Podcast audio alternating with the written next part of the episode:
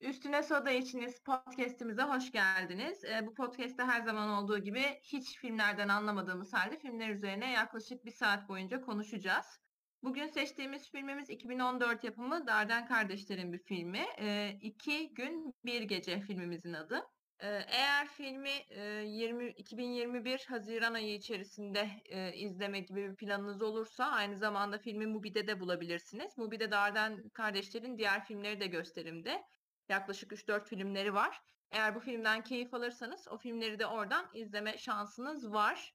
Ee, şimdi filme geçmeden hemen önce arkadaşlarımızı tanıtalım. Her zamanki gibi. Flamingo Fatoş burada ve Pulcu burada. Ee, kendilerine öncelikle ilk şunu sormak istiyorum. Bu filmi izlerken mi soda içtiniz? Film bittikten sonra mı soda içtiniz? Film geçti üzerinden aklınıza geldiği herhangi bir anda mı soda içtiniz? Size ne zaman soda içirdi bu film? Herhangi bir anda hemen bitince ya da içer, e, izlerken içmedim. Sonra üzerinden ne kadar vakit geçti ondan da emin değilim ama bir ara içtim aklıma gelip.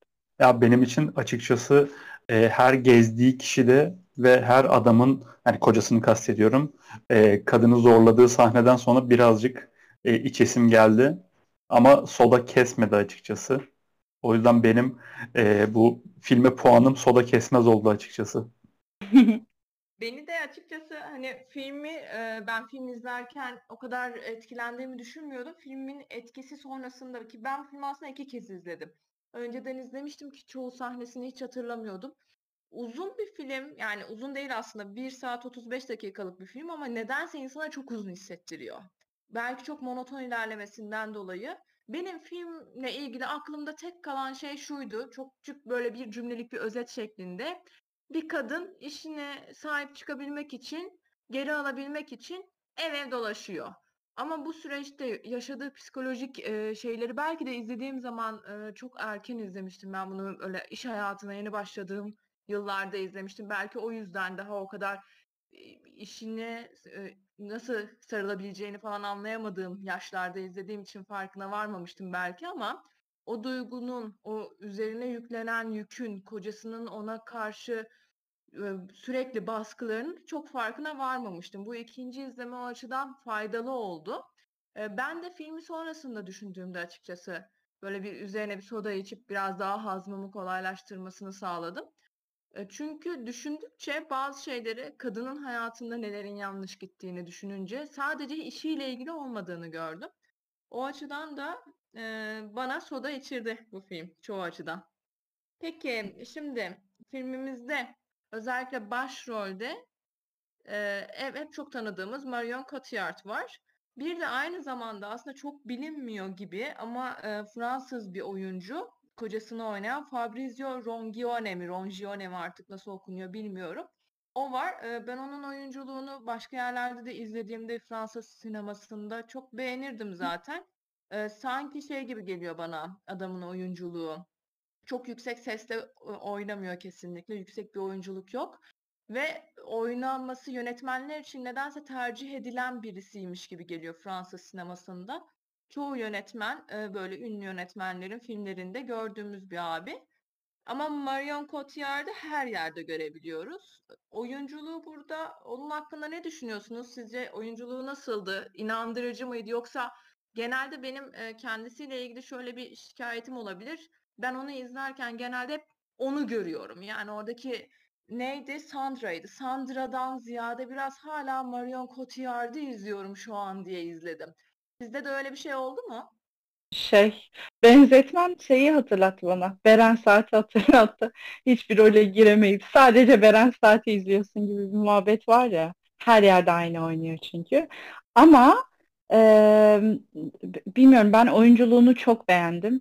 Hakikaten yani hem ya işte vücut dili olsun ya bilmiyorum hakikaten çok başarılı, çok inandırıcı buldum. O yaşadığı üzüntüyü, sıkıntıyı, daralmayı, bunalmayı çok güzel verdiğini düşündüm.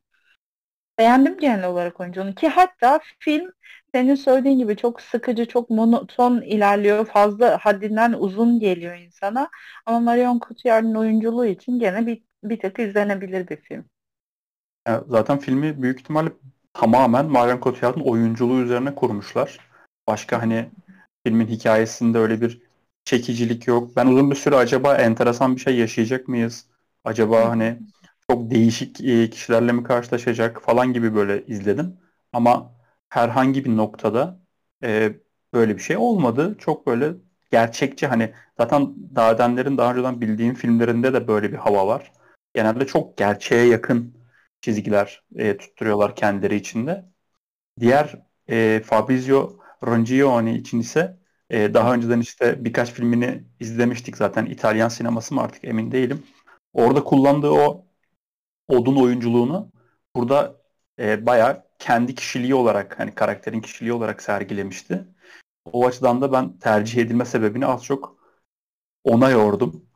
Yani bu kadar odun gibi oynayan bir adamın zaten e, bir odunu oynaması oldukça kolay olmuştur diye düşünüyorum. Çünkü başka bir şeyini ben görmedim onun.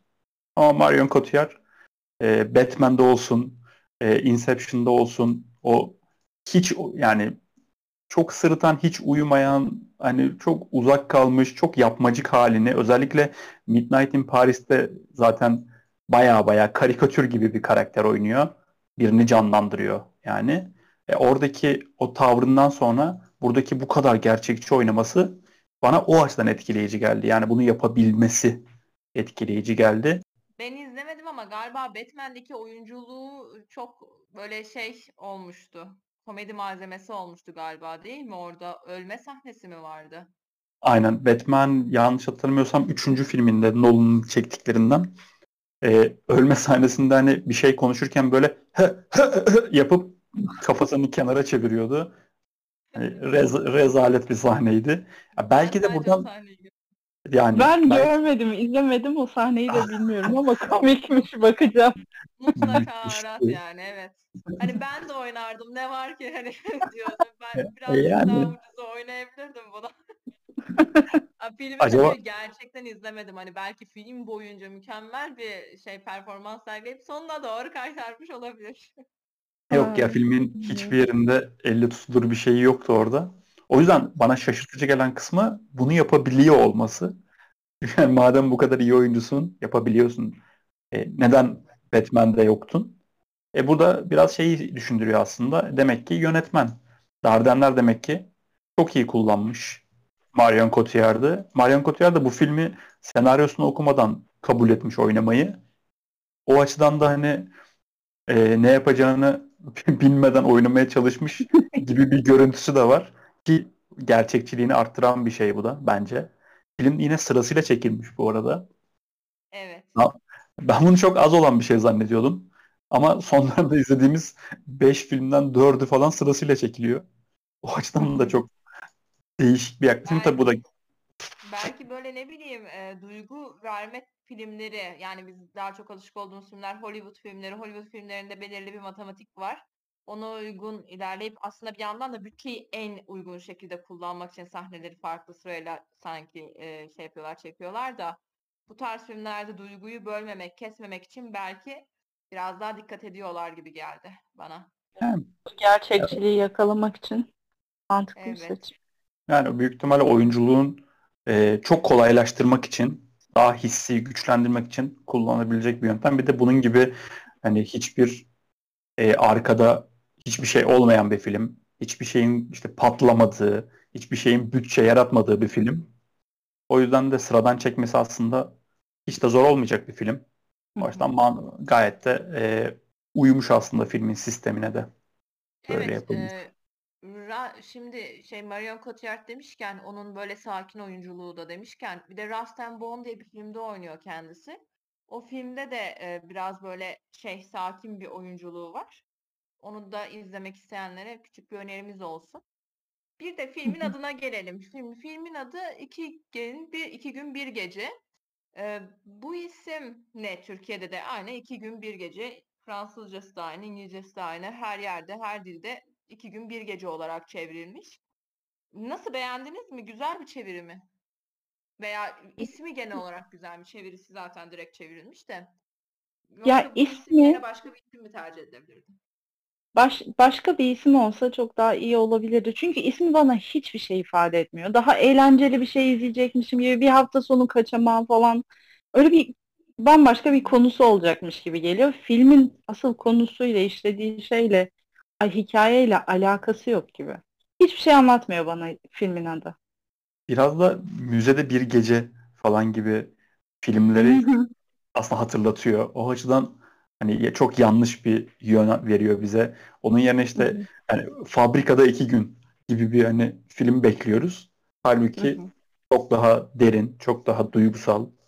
Hani olayın hiçbir önemi olmadı, olmayan bir film yani. Çünkü bir olay da yok zaten ortada. O açıdan hani içinde hafta sonu iki gün çok kısa bir süre gibi şeyler geçerken genelde saat kullanılır ya. Hani Hı hı. 48 saat falan gibi. Yani öyle olsaydı da ama gerçek bir Hollywood filmi olurdu. Yani yani dükkanın sahibi adam şey derdi. Sana 48 saat veriyorum. Herkesi ikna etmek için son şansın. Falan gibi bir hani action filmine. Evet, Daha uygun olurdu. Son Şans 2.48 e, saat mi? olabilirdi aslında. Yani O da baya böyle şey gibi eee, çatışmalı, silahlı falan bir filme film gibi. Yani- aksiyon. Şans. bir olurdu. Sadece hani filmin konusunu düşününce sadece ikna falan gibi bir isim nasıl olurdu? Beni merak ettirdi mesela. Neymiş bu ya diye. İkna. Evet. e- en Zor ikna. ikna hatta. Zor ikna. Oo zor ikna. Bir asker askeri birliği ikna etmeye çalışıyorsun. Zor ikna. Ya da en azından şey seçilebilirdi. Kaç 16 kişi miydi burada oy veren kişiler? Öyle Aşağı yukarı 16 E, en Aa, yüksek alan aynen. e, 1000 euro alıyordu. Düşük alanlar da varmış. Mesela 13 bin euro gibi. Hani en azından parasal olarak da o iyi para deyip birazcık il- ilgimizi çekebilirdi yani. Asıl asıl e, Türk izleyicisini şu şekilde çekebilirdin. Zor teklif 13 bin lira gibi. Hani acaba ne teklif ne 13 bin liraya ne olacak gibi hissettirebilirdik. Türk izleyicisi meraklanırdı ama sonrasında küfrederdi. Bu ne ya bunu mu izlemeye geldik derdi. Yani o 13 13 bin lira verseler hani neler yaparsın? Keşke- Gerçi 13 bin euro verseler ne yaparsın? Yani o açıdan e, hitap gücü çok yükselirdi ama bir nevi e, ahlat ağacı gibi e, Murat Çemçit'i gördük. Komik sandık geldik. Çok kötü filmdi diyenler de. Evet. ortaya çıkıyor. konuşuyor. Hiç, hiç gülmedim demişlerdi o filmde de. Evet. MBC filmine değil de Murat neydi soy ismi bilmediğim adam Cemçir. Murat Çemçir mi? Cem- mi? Cemçir de olabilir. İşte o kişinin filmi diye komedi filmi sanıp gelmişlerdi o filmde. Onda çok olay olmuştu ya o zaman. E, Doğu, Doğu Demirkol da sonuçta stand-upçı. Aa değil mi? Doğru bir de Doğu Demirkol da stand-up falan yapıyor. Aynen çok komik bir film bekliyor insan ama ters köşe. NBC amcamız oradan el sallıyor çalılıkların arasında. A- Armut yiyerek bakıyor herkese. Peki bu filmin e, posterinde yine Marion Cotillard'ın suratını görüyoruz. Bir yandan da demin Fatoş'un dediği şey gibi aslında hani sanki böyle bir tatile çıkarmış gibi bir havası da var. Yani böyle koluna çantasını takmış.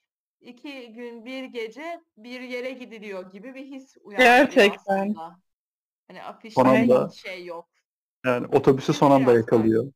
Aslında e, afişinde yukarı tarafta, sol üst tarafta Cannes Film Festivali'nden özel seçim diye bir e, işaret büyük ihtimalle ilk film çıktığında yoktu. Yani vizyona Hı hı. çıktığında. O yüzden aslında çok büyük bir ters köşe. O logoyu oraya bastığında Türkiye'deki herkes anlar ki bu film sıkıcı olacak. Böyle bir yani her- herkes bilir yani. Ama işte büyük ihtimalle onsuz çıktı Türkiye'de de. O açıdan bayağı onunla çıkmış da olabilir. Emin değilim Tabii. ama. olabilir. Festivaller erken oluyor sonuçta. O açıdan kitleyi doğru yönlendirmek için logoyu basmak önemli oraya. Başka afiş bakıyorum ben de şu anda. Var mı diye ama yok sanırım. Filmin afişlerinde genelde yani birkaç böyle farklı gibi görünebilecek afiş var. Ben bir DVD şeyinde gördüm kapağında. Yine Marion Cotillard biraz daha yakından bu sefer gözlerinin içine içine böyle tutmuşlar. Hani çok bir şey değişmiyor e, şeyde posterde veya işte DVD kapaklarında kullanımı. Ki Dardenler'in bütün kapaklarına böyle bir baktım hızlı bir şekilde. Hepsinde oyuncuların yüzü görünüyor. O şekilde basit bir kapak yani böyle filmin içerisinden işte yüzü görünsün. Tamam yeter kim oynuyor net olsun demişler. O şekilde basit kapaklar yapmışlar veya posterler yapmışlar. Çok bu konuda herhalde uğraşmıyorlar. Hani böyle özel bir şey yapalım dedikleri bir şey yok ki ilginç bir şekilde Dardenler'in en çok kazandıran filmlerindenmiş. E, O dönem için son dönemde belki vardır bilmem ama o döneme kadar en yüksek meblağda para kazandıran filmleri bu olmuş. Ee, belki böyle festivallerde falan çok sevildiği içindir o da. Onu izlediniz mi filmin? Hı hı. Ben fragmanını filmden sonra izledim. Önce izlemedim. Benim için eee, pek normal olmayan bir durum. Evet, Şey, ama yani fragmanı da böyle hiç iç açıcı ya iç açıcıdan kalsın filme çekmiyor ya. Şey de ismi de fragmanı da eee, posteri de hiçbir bir şey filmi çekmiyor. Siz hatta şöyle söyleyeyim siz hadi izleyelim demeseniz ya da Marion Cotillard oynamasa ben bu filmi hayatta izlemezdim. Hiç ilgimi çekip de izlemezdim. Çok güzel bir film çıkabilirdi bilmiyorum ama böyle seyirci çekecek bir fragmanı olduğunu düşünmüyorum. Çok sıkıcıydı. Filmin kendisi de sıkıcıydı bakınca. Aslında fragmanı yaklaşık yani bir dakika falan ya. Benim hani filme dair zaten en büyük şeyim hani hikayesinin basitliği ve aslında arada olan küçük olaylara dikkat çeken o ayrıntıları anlatan bize Dardanneller gibi bir havayla çekilmiş ama yani bir Hı hı. 5-6 dakikalık bir kısa film çekilse çok daha ilgi çekici, çok daha ilgiyi yüksek tutan ve yine aynı duyguları hissettirebilirlerdi gibi geldi. Ben hadi tamam 5 dakika çok kısa da 15 dakikalık falan bir kısa filmle çok güzel bir eser ortaya çıkabilirdi gibi hissettim Bence fragmanından. Fragmanı da böylece hani çok daha e, kısa olurdu. E, heyecanı daha yüksek tutardı gibi hissettim. Ben tabii ki filmden sonra izledim fragmanını.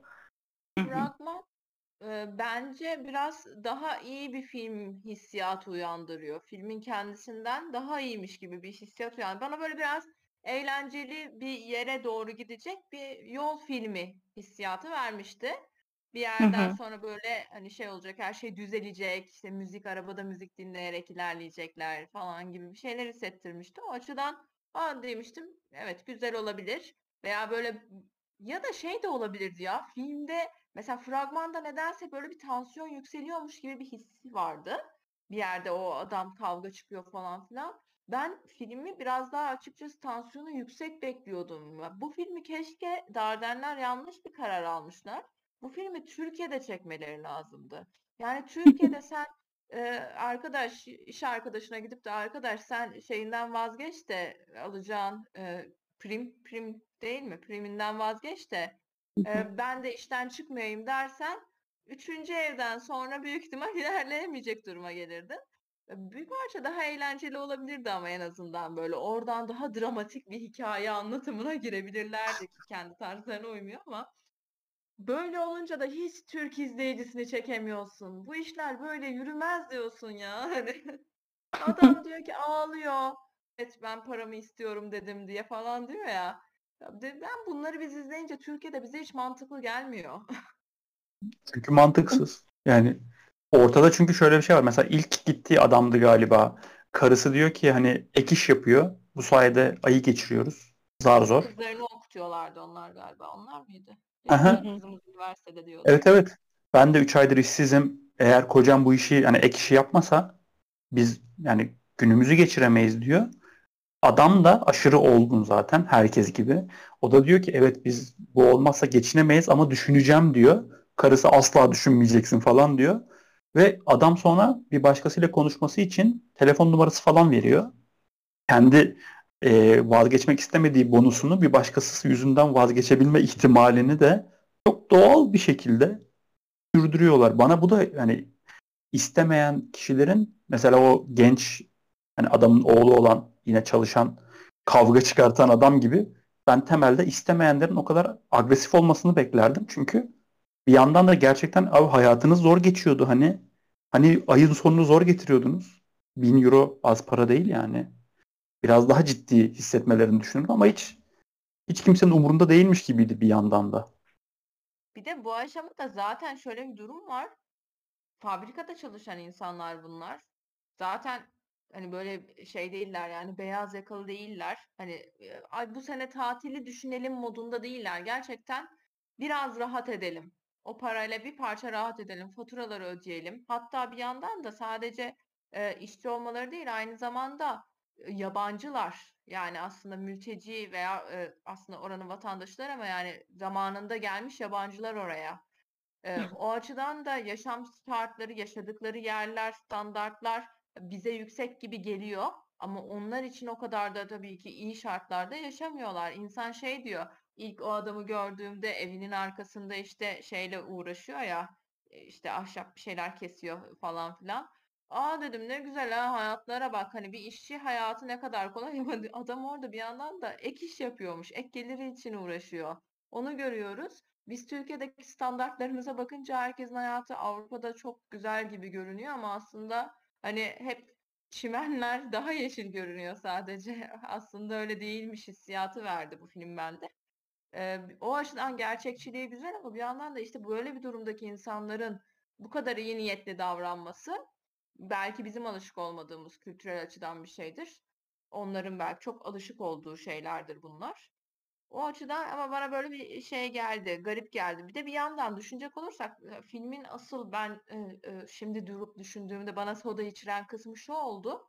Bu kadın e, yaşam olarak düşünecek olursak mortgage kredisine girmişler. Arabaları var, büyük bir evleri var, apartman dairesinde yaşamıyorlar, iki çocukları var e, bu zor durumdan geçerken e, dışarıdan hala işte belki çok ucuzdur bilemiyorum ama işte pizza alıyorlar yiyorlar. Rahat geçiniyor gibi görünüyorlar bir açıdan da adam çalışıyor tabii.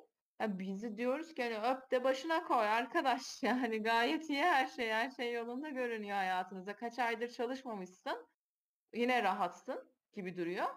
Bir de kadın olarak belirli bir görev aslında kadının üzerine yüklenen çok vurgu yapılmadı filmde. Açıkçası bence biraz daha vurgulanabilirdi. Bir kadının üzerindeki yükü de gösteriyor. Yani iki tane çocuk var uyukluyor, turta yapmaya çalışıyor bir yandan. Hala her şey normalmiş gibi görünüp turta hazırlamaya çalışıyor çocuklara. Bir yandan çocuklara bakma gibi bir yükümlülüğü var, sorumluluğu var hayatta. Bir yandan girmiş oldukları krediyle çocuk e, çocuk diyorum ev bakma, evi geçindirme gibi bir sorumluluğu var. Kredinin ödenmesini sağlama gibi bir sorumluluğu var. Aslında ve yetmezmiş yetmezmiş gibi kocası sürekli yeni bir iş buluruz ne olacak gibi bir rahatlama sağlamak yerine git de konuş onunla da konuş bununla da konuş diye sürekli bir böyle kadının üzerinde bir baskı. Yani bu kadın zaten depresyonu atlatma çabasında. Yani neden depresyona girdiğine dair çok şey söylüyor bu adamın tavrı. İki tane evet. çocuk olmuş. Kadın bir yandan çocuklara bakmaya çalışırken bir yandan çalışıyor var ve bu süreçte bu adamın belki nasıl dayatmaları oldu. Şunu da yap, bunu da yap gibi dayatmaları oldu da belki nereden depresyona girdiğini, nasıl bir süreçten geçtiğini bilmiyoruz. Bunun da etkisi olmuş olabilir. Ben açıkçası toksik bir ilişki yani iş hayatındaki ilişkisi zaten oradaki e, ustabaşı olan kişiler veya işte oradaki yöneticiler zaten toksik bir ilişki sağlıyorlar. Git de konuş bakalım ikna edebilecek misin? Çok iyi niyetli gibi dururken aslında insanın psikolojisini çok yoğun zedeleyecek. Hani sadece iki gün bir gece gibi kısacık bir sürede insanın psikolojisini bozacak bir görev yüklüyorlar. Ve kocası da bunun üzerine tuz biber ekiyor. Daha da zorlaştırıyor işi. Ben o açıdan filmi asıl soda içilecek kısmını burası olarak görüyorum. Yani toksik bir ilişki içerisinde kadının ne tarafa payını paydasını böleceğini bilememiş olması. Asıl konu bu gibi geldi bana. Yani şeyin Semih'in en başta söylediği işte ee, kocası rolündeki oyuncunun o odun gibi karakteri, odun gibi oyunculuğu bu rolde çok güzel oturmuş, odun bir karakteri canlandırmış dedi ya. Hakikaten öyle. Hiçbir şekilde o karısının içinden geçtiği süreci, psikolojik yorgunluğu, çöküşü anlamıyor, anlamaya çabalıyor gibi de gözükmüyor. Sürekli aklında bir şey var, ona odaklanmış karısını tekrar eski işine kavuşturmak. Sadece onun için uğraşıyor. O kadın orada her olumsuz cevap aldığında ne kadar yıkıldığını, ne kadar kötü bir hale e, ruh haline girdiğini hiç fark etmiyor. Fark ediyor belki ama umursamıyor. Sürekli tam tam bir şey yok devam et. Bir sonrakini yapalım. Bir sonrakini yapalım. Kadın uyuyacağım diyor. Yorgunum hani hem fiziksel hem psikolojik olarak yorgun uyuyacağım istemiyorum dedikçe hayır bunları da yapalım. Tam o zaman bugün dinlen yarın yapalım. Hiçbir şekilde dinlemiyor onu. şey Zaten o yüzden hakikaten heh, e, burada adamın yaklaşımı hani rezalet zaten. Çok kötü. Şirketin yaklaşımı yine çok kötü. Ustabaşının yaklaşımı yine çok kötü. Yani ya bir şey Herkes- soracağım. Hı. Sen devam et sonra soracağım pardon. Yani herkes o kadar çok bu hani temeldeki sorunu bu, bu olayın problemini yani 16 17 kişilik bir şirketteki 17 kişi yerine 16 kişiye bu iş yapılabiliyormuş diye hani kapitalizmin dayattığı bu şeyi o kadar doğal karşılıyor ki hiç kimse bu olayın saçma olduğunu bile konuşmuyor. En başından bir ya sürekli şey konuşuluyor. Tekrar oylama yapalım da beni atmasınlar işten. Ya abla daha büyük bir sorun var. Böyle bir oylamanın var olmaması lazım en başta. Yani senin böyle bir şeye zorlanmaman lazım en başta aslında. Bir yandan da ustabaşını da bize başta hani ilk adamı görene kadar olan böyle bir buçuk saatlik sürede böyle öcü gibi herkesi döven, hı. saldıran biri olarak anlatıyor. Adamı bir görüyoruz. Adam aşırı sakin çıkıyor. Çalışanlar daha agresif çıkıyor bazıları. Hani kadını zaten psikolojik olarak çok zor bir noktada olduğu için bu şekilde anlatması bana çok normal geliyor da bir yandan da hepsinin dışında bir tane daha abla var. Adına bakacağım. Juliet. Sürekli Hı hı. arayıp sürekli bunu baskı altına alıp sürekli konuşturan abla. O sayılmadı bir tek. O da çok kötü. O da toksisitenin hani zirvesi bir abla gibi geldi bana bu noktada. O Evet. bana kimi hatırlattı biliyor musunuz? Çok saçma. Aşırı saçma bir şey söyleyeceğim şimdi ama. Eee, şeydeki bu Parks and Rec'teki Leslie gibi. İyilik yapma çabasında ama karşı tarafın o iyiliği iyilik olarak algılayıp algılamayacağının farkında değil. O Hı da hı. öyle ya, hep iyilik yapıyor. Hep Aa, evet doğru olanı yapıyor. Hep mutlu etmeye çalışıyor havalarında ama aslında kimsenin belki de öyle bir mutluluğa ihtiyacı yoktur. Hani o bir de- karakteri de. Bir de şey hani Leslie de buradaki Julie karakteri de sadece kendi iyisi, kendi doğrusu çerçevesinde hareket ediyor. Başkası için aynı şekilde iyi değil. A- Aynen öyle. Yani o kadın için e, Marion Cotillard'ın Sandra, ha, Sandra karakteri için o fabrikaya geri dönmek iyi değil belli. Tekrar dönse orada onun aleyhine oy veren insanlarla, o ona kötü davranacak, soğuk davranacak, onu sürekli suçlayacak insanlarla bir arada çalışmak zorunda kalacak. E bu kadının zaten bir depresyon geçmişi var. Tekrar onu berbat bir ortam içine sokmak e, o kadın için iyi olamaz yani. Bu kadar Yani- basit ama sen kendi iyi bildiğin aman işi olsun iyi işinin olması parasının kazanması iyi bir şey ee, şeyinden çıkamıyorsun senin o iyilik anlayışından çıkamıyorsun sanki herkes için geçerliymiş o gibi davranıyorsun ama öyle değil. Yani bu Sandra mesela Juliet'i arayıp dese ki ya kocam bana çok kötü davranıyor. Ben bu evlilikte mutlu değilim dese olur mu canım başında adam var işte diyecek gibi bir insan yani. Evet. Ya bırak gibi.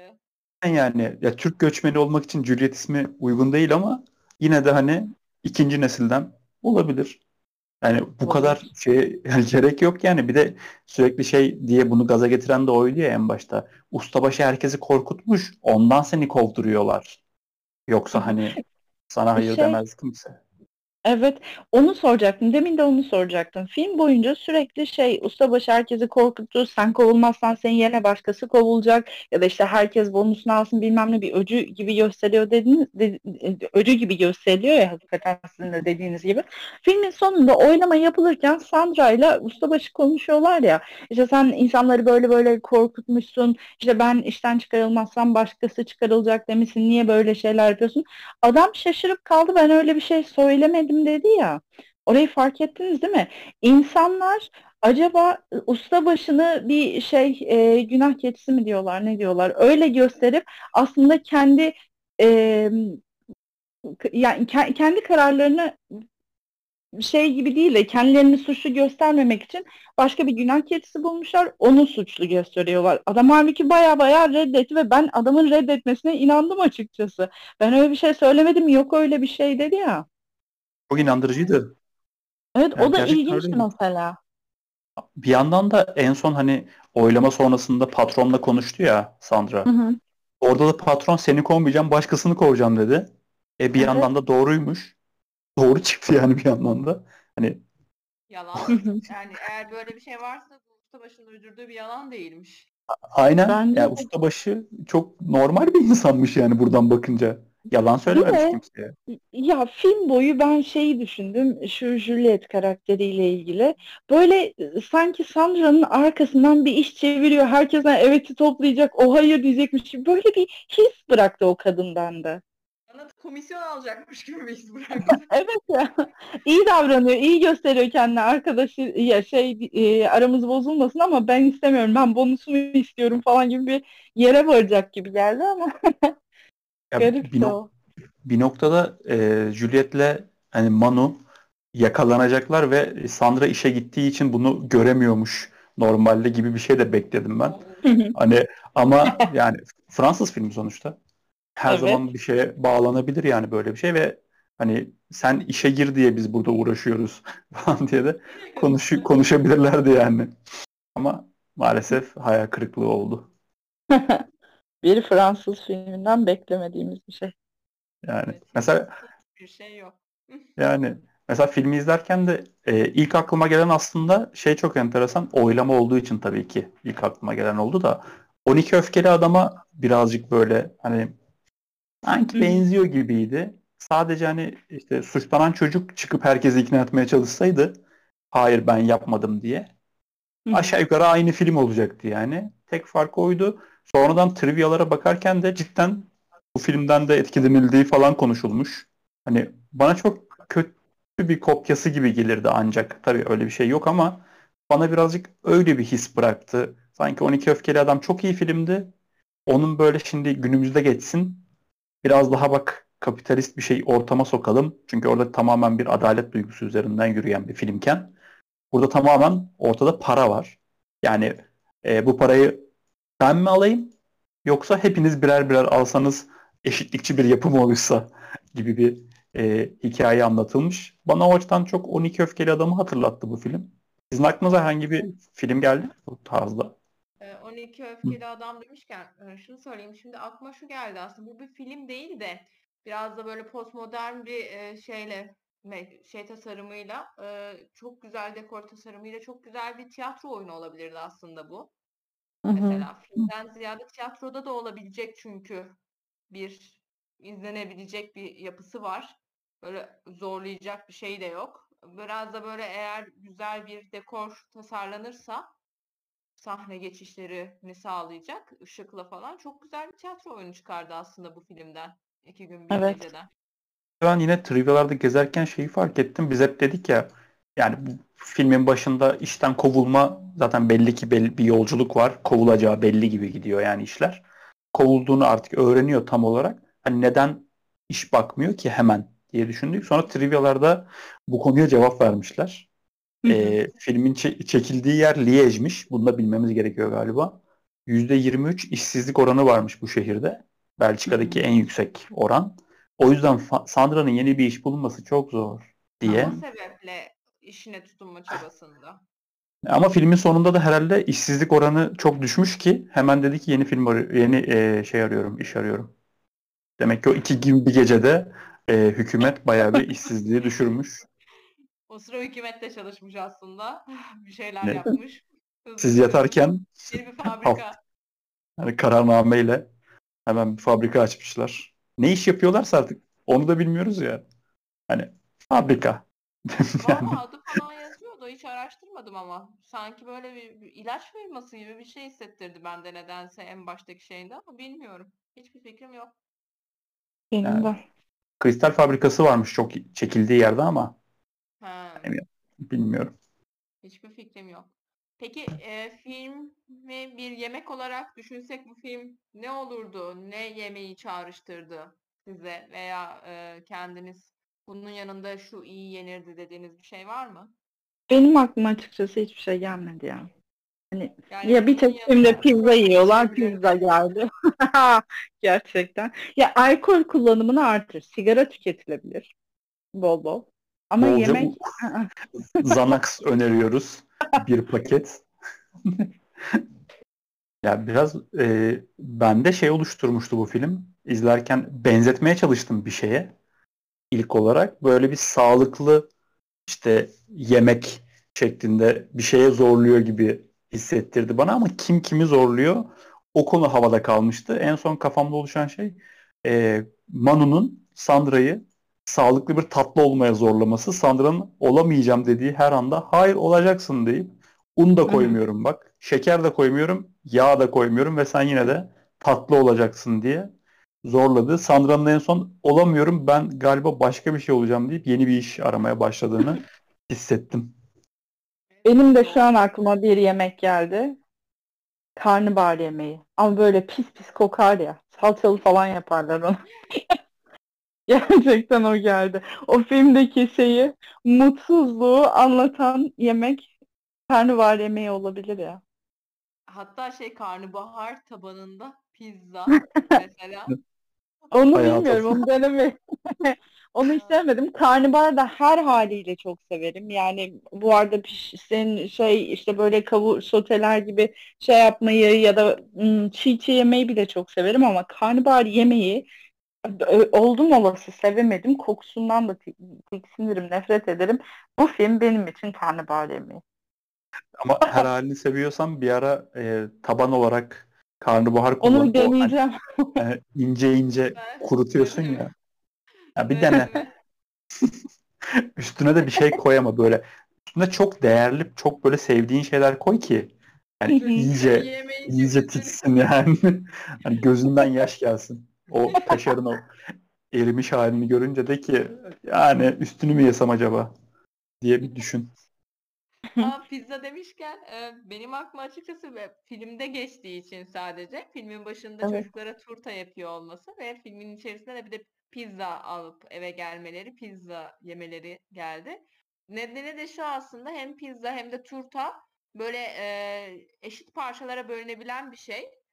Hı hı. Filmde de işte bonusları eşit parçalara bölünebilmiş aslında bölmüşler ve bu aslında o bölünmüş parçaların hepsini bana verin diyor. Herkes yani bir pizza gelmiş masaya herkes otururken 15-16 kişi otururken herkese bir dilim düşerken e, Marion Cotillard geliyor ve diyor ki ben çok uzun zamandır açım veya ben eve gidince aç kalacağım. O yüzden bu pizzayı şimdi siz burada yemeyin. Hepsini bana verin diyormuş gibi bir his vardı.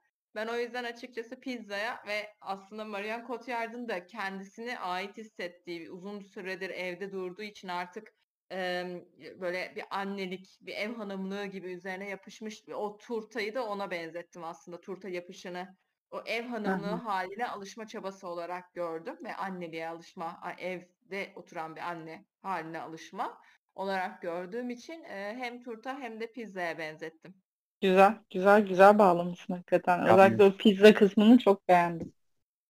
Yani burada da şirketin sahibinin müthiş bir e, eşitlikçi, sosyalizmin e, yıkılmaz kapısı olduğunu, e, Marion Cotillard'ın ise gerçek bir kapitalist olarak hayır bunların hepsi benim olmalı dediğini anlayabiliriz. Çünkü bunun üstüne benim de okumak için Karl Marx'tan Das Kapital geldi aklıma. Çok yakın bir hikaye çünkü. Evet. Benim hiç kitap gelmemişti ama bu olabilir evet üzerine bunu okuyup nasıl neler oluyor e, şeyde görebiliriz kapitalizm dünyasında. Kapitalizmin görün, görünmeyen eli olarak da Manu'yu düşünebilirsiniz. Ay Kendisi- Manu ya. Sürekli müdahale halinde. Hayır o senin hakkın. Sen gidip şimdi herkese diyeceksin ki biner euronuzu bana verin. Tek tek diyeceksin bunu. Bir de hakikaten film boyunca o ya bütün gittiği evlerde o istediği oyunu kendi lehine kullanmasını istediği bütün çalışma arkadaşlarında olmasa büyük bir olmasa da büyük bir çoğunluğunda hakikaten Manu'nun ağzıyla konuştu Sandra.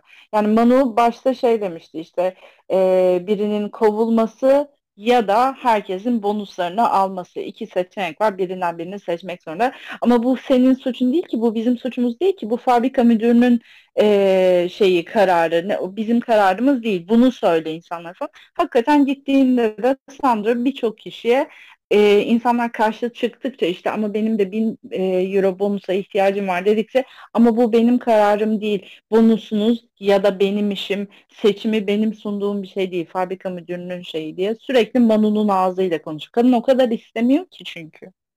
Evet, evet çok doğru. Hep onun ağzıyla konuştu.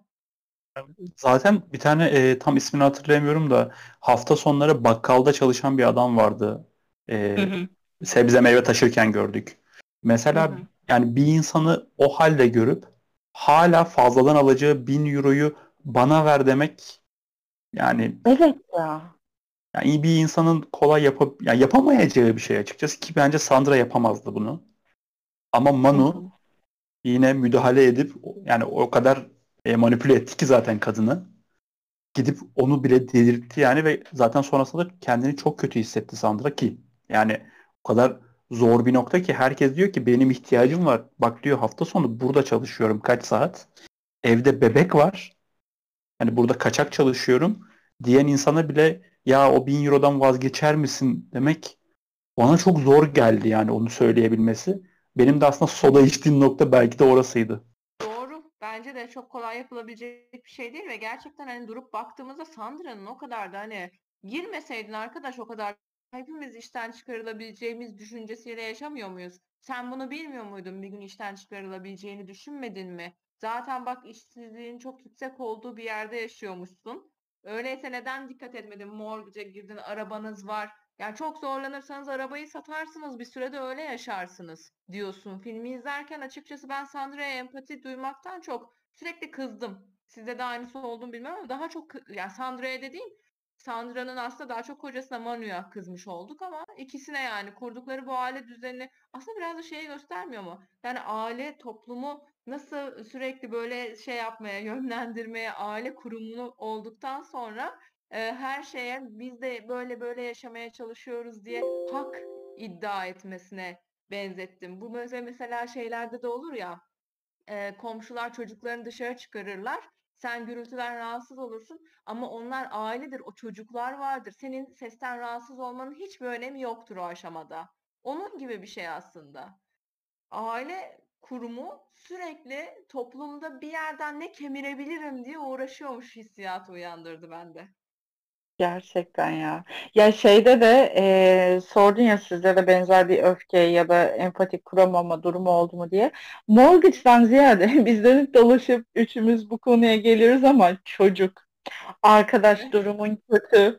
Kötü bir yerde yaşıyorsun. Zaten işin hani çok iyi bir işin maaşın yok. Ko- Kocan desen aynı şekilde. Hadi bir çocuk yaptın. ikinciyi niye yapıyorsun? Ne derdin var? Ya bu bu film özelinde olan bir şey değil. Benim genel olarak insanlara kızma, insanları anlayamama, yani yaptıkları şeyin sebebini anlayamama anlayamadığım şeylerden birisi. Durumun kötü. Ama halen çocuk yapmaya devam ediyorsun ya. Bakamayacaksın o çocuğa. Çocuğa da yazık ya. Hadi kendin geç o çocuğa yazık. Bu Aynen açıdan öyle. film şeye bize götürmüyor mu aslında Lobster filmine? Yani ilişkiler Evet. kötü gidince devlet bir adet çocuk veriyor ilişkilere düzeltmek için. Ki hani yani müthiş bir anlatım bence. Ben Lobster'ı çok severim. Hani Hı o açıdan da bu aile büyük Yorgos ihtimalle. Aynen Lanthimos'un bence en keyifli filmi. Hani düşündüğümüz zaman şimdi koca aşırı manipülasyon yapan bir adama benziyor. En azından bizim gördüğümüz hali bu. O yüzden ben bunu biliyorum sonuçta. Şimdi bunun üzerinden yola çıkınca kadının işten kovulmasının sebebi kadının 3 aydır çalışmaması. Çalışmamasının sebebi bir depresyon. Sanki depresyonun sebebi de biraz kocası. Biraz olsun yani. E çocuk yapması için de bu adam zorlamış olabilir. Ki öyle bir İyi havası var. olacak demiş sanki değil mi? İyi olacak. Çocukumuz olursa birincisi için iyi olacak. Sonra bir de kardeşi olsa daha da iyi olmaz mıya dönüşmüş gibi sanki. Yani kardeşsiz mi büyüsün? Kardeşsiz mi büyüsün yoksa e, diğer çocuğumuza 1000 euro mu verelim? Hani o şekilde bir plan yapılmış olabilir. Yani o açıdan bütün film aslında en az yani en az değil de az gördüğümüz Manu'nun suçunun sonuçlarını izliyormuşuz gibiydi. O yüzden hani kızmamak mümkün değil böyle bir filmde. Yani her şey yanlış çünkü filmdeki ve hep kötü, daha kötü, daha kötü, daha kötü. Filmin sonunda bir bakıyoruz. Kadın gülmeye ve hani "E, tamam iş arayacağım deyip acayip keyifli bir şekilde sona erdiriyor filmi. Hı hı. Ben O anlamadım. sonu birazcık şeydi ya. Sonu hakikaten tutarsız olmuş filmin geneliyle. Yani o olumsuz hava gelmiş gibiydi. Hı hı. Yani şey hissetmişlerdir belki kurgu sırasında. O arada belki bir 10 dakika daha vardı. Ama dediler ki hani bizim hissettiğimiz gibi ya bu film fazla durağan oldu. Gerçekçi dedik ama hani biraz sinemaya koyacağız sonuçta bunu. izlenebilmesi de lazım deyip sonunda ya sonunda ne olsun deyip hani bütün aslında gerilimin yüklendiği o e, oylama sahnesi diye bitti. Evet. Hiçbir şey olmadı yani. yani. Climax dediğimiz şey kesinlikle yaşanmadı. Ha belki de Dardenler'in hedefi bu. Climax yaşatmadan filmi sonu erdirip hani e, hayat böyle değil sonuçta. Bakın hayatta böyle düz bir şekilde devam edebiliyor. Demek istemiş olabilirler eğer Darden övmek istersek. Böyle E, ama tamam tamam Ee, şeyin olmaması işte müthiş bir climax'in olmaması e, çok bir anda her şeyin kapanması bitmesi ee, çok gerçekçi onu kabul edebilirim ama sonunda sanki bütün bir film e, tam tersi yönde ilerlememişçesine kadının gayet güler bir yüzle e, geleceğe müthiş bir umutla bakan bir şekilde bitmesi e, orada o, o, o son ı-ı. o gerçekçi filmi tamam çok uzun sıkıcı monoton diye birazcık gömdük gömdük varsa ama film hakikaten gerçekçi bir film. O anlamda çok başarılıydı. Sonu sonu dışında sonu dışında gayet iyiydi. Sonu orayı bozdu bence biraz. Gerçekçilikten uzaklaştı. Sırf Peki, e, bir yere bu bağladı. filmi, bu filmi izledikten sonra e, başka böyle önerebileceğiniz veya aklınıza gelen ya şu filme benziyordu veya bundan sonra şu da iyi gider diyebileceğiniz filmler var mı aklınıza gelen? Ya çok net o O yüzden 12 ben öfkeli adam zaten. Tabii. Benim bu filmi izledikten sonra aklıma e, bir de önerebileceğim birkaç film geldi. Eğer bu filmdeki hikaye anlatıcılığını sevdiyseniz Dardenler'in The Unknown Girl isimli e, bir filmleri var. Türkçe'ye ne diye çevirdiler fikrim yok. Bilinmeyen kız herhalde olabilir. E, veya Kayıp Kız da olabilir. Çünkü filmin konusundan yola çıkarak söylüyorum öyle bir şey olabilir. Yine benzer bir hikaye anlatıcılığı. Yine e, bir kadın karakterin kendisini bir sorunu çözme için bir konuya adamasıyla bir doktorun, bir pratisyen hekimin kendini bir konuyu çözümüne adamasıyla ilgili ve kapı kapı dolaşması yine benzer şekilde insanların hayatlarının hikayelerini o kişilerden küçük kesitler görerek izlediğimiz bir film. O açıdan beğenebilirsiniz. Bir sonraki önerim de aslında bu izlediğimiz bu iki gün bir gecenin çok çok daha ötesinde çok iyi bir kısa film önereceğim. E, Büyük İstanbul Depresyonu çok güzel bir kısa film. Türk isminden de anladığınız gibi İstanbul'da geçiyor zaten. E, bir Türk kısa filmi. E, bu filmi mutlaka bir yerlerden bulup, bulup izlemenizi öneririm. Film festivalinde gelmişti. Çevrim içi olarak gösterilmişti. Bu yeni bir film olduğu için 2020 yapımı bir film. E, bunu kesinlikle e, izlemenizi öneririm. Benzer bir iş, iş bulma, iş arama, işsiz kalma konusunu ele alıyor kadın karakterler üzerinden ele alıyor. Yönetmenimiz de zaten Zeynep Dilan Süren. O da bir kadın. Ee, bu sebeple ben bu filmi özellikle İstanbul'da yaşayan, İstanbul'da genç olup iş bulma serüvenini bir şekilde yaşamış olan herkese bir yerinden dokunacağını düşündüğüm bir film. O açıdan mutlaka öneriyorum. Peki var mı? Nereye gidilir? Bu filmden sonra nereye gitmeyi istersiniz? Var mı bir tercihiniz? Çanakkale. Nereye? Çanakkale yani Dardenler'den yola çık. Darda. Of. Okey. benim Ya hazır, benim e, yok ya. ben- evet. Ben İstanbul'da Dardanel kalayım diyorum. olayı üzerine de tam evet Dardanel olayı üzerine de aslında Dardanel'le ilgili konuşmamız çok denk gelmiş gibi oldu. Ee, Evet haberin var mı?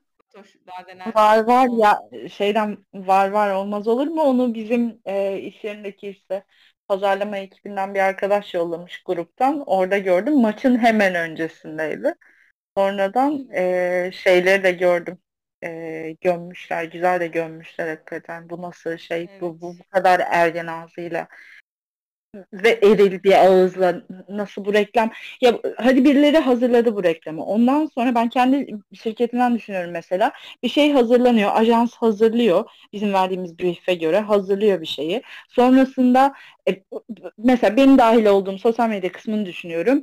Ben bakıyorum benden sonra benim müdürüm onaylıyor sonra gidiyor direktör onaylıyor. Bu şeydeki insanların hiçbirinin aklına gelmedi mi? Hiçbirini mi rahatsız etmedi?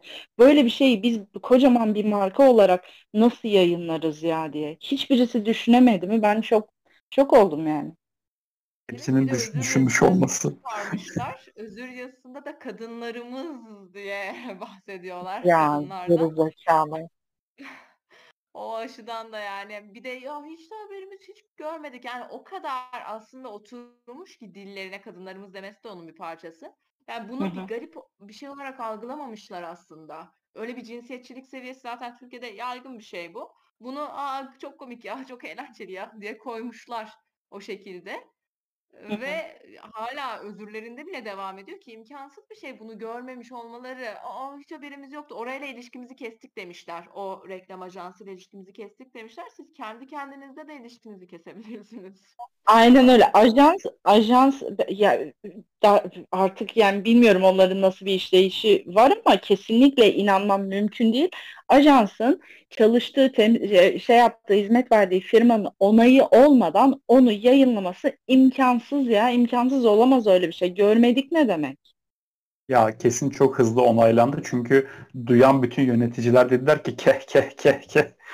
Aynen öyle. Bu yani üzerine konuşulmadı bile ne kadar da komik den, denmedi bile büyük ihtimalle. Sadece güldüler. Aa evet yakalıyor. Yakaladı herkesi bak çok iyi komikmiş falan deyip şirkette yani e, reklam şirketi falan da dedi ki evet çok iyiyiz e, deyip çok güldü. Ondan sonra da onu hazırlayan 18 yaşındaki gencimizi de umarım kovdular. Hani şey diye yapmaları bir de bunu böyle Twitter'da dolaşsın işte veya Instagram'da dolaşsın diye yapıyorlar ya aslında. E, amaçları birazcık daha sosyal medya kullanan e, kesimi çekebilmek kendilerine. Ve şey sanıyorlar çok üzücü çok komik olan kısmı oluyor. Zamanın ruhunu yakaladık sanırken böyle bir hataya düşmek bu kadar e, 92'yi falan yakalamak çok büyük başarı. Yani 92'yi iyi yakaladılar. 92'nin ruhunu yakaladık. yani o, o zamanlar Çanakkale Dardanel Spor da bayağı iyiydi. 90'ların ruhu olarak. O da yine bir ara maçlarını izleyebilirsiniz. Belki hazır Dardanel'i izlerken yani elinizdeymişken onu da aradan çıkarın. Peki var mı oyun geldi mi aklımıza? Herhangi bir şekilde böyle o şu oyunda aslında oynanır diyeceğimiz büyük ihtimal kapitalizmi anlatan oyunlar olabilir varsa. Kapitalizm ben oyun diye bir oyun var. konuşmuyorum. Bu arada gerçekten Kapitalizm diye bir oyun var. Çok güzel bir oyun. Özellikle ikincisi Kapitalizm 2 diye bir oyun var. Çok tutunca devamı çekildi onun da.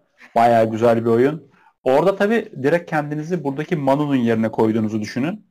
Sürekli insanlara şunu satın al, bunu satın al, şu şirketi de ben alayım, şu şirketi de satayım gibi e, gerçekten kapitalizmin gizli eli olarak kendinizi konumlandırabileceğiniz çok güzel bir oyun. Çok eski bir oyun ama yani benim hayatımda oynadığım belki de ilk oyunlardan birisi böyle 2001 falan o kadar eski bir oyun. Arden Erdoğan'ın reklam stratejileri kadar eski değildir ya. Değil. Zaten tutmuş bir oyun. Kimse de üzerine bir şey dememişti. Kötü. Evet belki o açıdan... onlar da oynasalar daha iyi olabilir. İnş diyelim önümüzdeki şerde. Ama aslında daha çok bana şey hissettirdi bu e, Sandra'nın sürekli oradan oraya gidip bir yerden quest alıp bir yere quest vermek gibi bir hayatı olması. Hani bir he, e, Manu'ya göre bir tür hack and slash bu. Oysa Sandra'ya göre bu çok daha bir RPG. Hani gerçekten böyle bir karakter gelişimi yaşıyor. E, yetenek ağacını açıyor. Yetenek ağacından konuşma becerilerini güçlendiriyor. Çünkü o zamana kadar hiç int vermemiş. Hep agility vermiş. Oradan dolayı e, Manu da zannediyor ki Strength'le bu iş çözülür. Ama çözülmüyor. Evet. STR kasarak bir yere varamazsın Manu. Aynen. int, int basmamış. Int basmamış ki Sandra. e yani lazım. bir de işe hani dönmek istiyor. İş diyor ki en az 13 intelligence lazım. Sandra'da var 11. Evet. Manu'da var 3. Ama Manu'da barter'ını yükseltmiş. O da oradan işte yürümeye çalışıyor. E, öyle olunca da tabii e, ihtimal hesapları için içine giriyor. RNG God var. O da tutmayınca haliyle e, 12 inte, inte falan çıkıyor en son şey giyip. O pembe üst ne o? Bluz mu? Bluzu pembe, var. He, pembe işte bluz diyeyim ben. Evet. Ha, anlamam. Yani pembe Penye. bluzu he, penyeyi giydiğinde artı bir int veriyor. Ama Aynen. bakıyoruz ki o da yetmiyor. Belki evet, çantasında aynen suyu var. İyi. Suyu içiyor arada potunu alıyor. Yani deniyor. Her şeyi deniyor.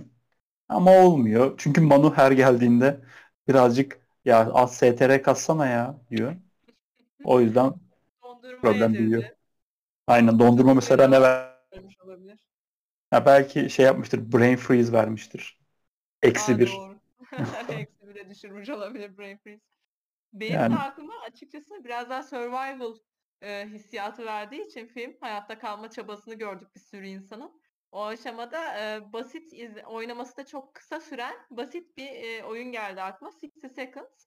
O, o filmde de e, bir hava saldırısı veya bir terörist saldırı sonrası bir ailenin hızlı bir şekilde garajlarına, sığınaklarına inip de orada hayatta kalma çabaları ve arada bir adamın e, evde işte karısı ve iki tane çocukları arasından birisini dışarıya bir şeyler yiyecek bulmaya kimi göndersem acaba şu çok su içiyor bunu mu göndersem şunu mu göndersem diye seçip o kişiyi göndermesi gibi geldi bana bir karar verme aşaması açısından. O filmi böyle bir yakın, e, bu oyuna yakın hissettirdi. Bir de tabii Papers, Please yine orada da hayatta kalmayla ilgili e, ve bir yandan da kime ne kadar yemek evde ne kadar ne vereceğini planlaması. Yine bu filme böyle bir planlama, bir payda, paydaya bölme gibi hissettirdiği için ortak geldi bu iki oyun. Özellikle 60 Seconds ama şey açısından çok gerçekçi oluyor buna yakın. Karısına bir tane e, hani evden ne toplarsan tabii onları verebiliyorsun da iyi şansın varsa silahı veriyorsun. Yoksa bayağı harita falan verip dışarı salabiliyorsun. Bir nevi filmin başında Manu'nun e, karısına yaptığı gibi. Hadi sen şimdi otobüse bin de git birkaç kişiyi ikna et demesi gibi oluyor. Aynen o şekilde. Var mı aklımıza gelen başka bir şey? Benim başka bir şey bende yok açıkçası. Bayağı güzel konuştuk. Yani bayağı bilgi verdik aslında. Öyleyse artık haftaya bir sonraki filmimizde görüşmek üzere. Hoşça kalın. Üstüne soda içmeyi unutmayın. Hoşça kalın. Görüşürüz.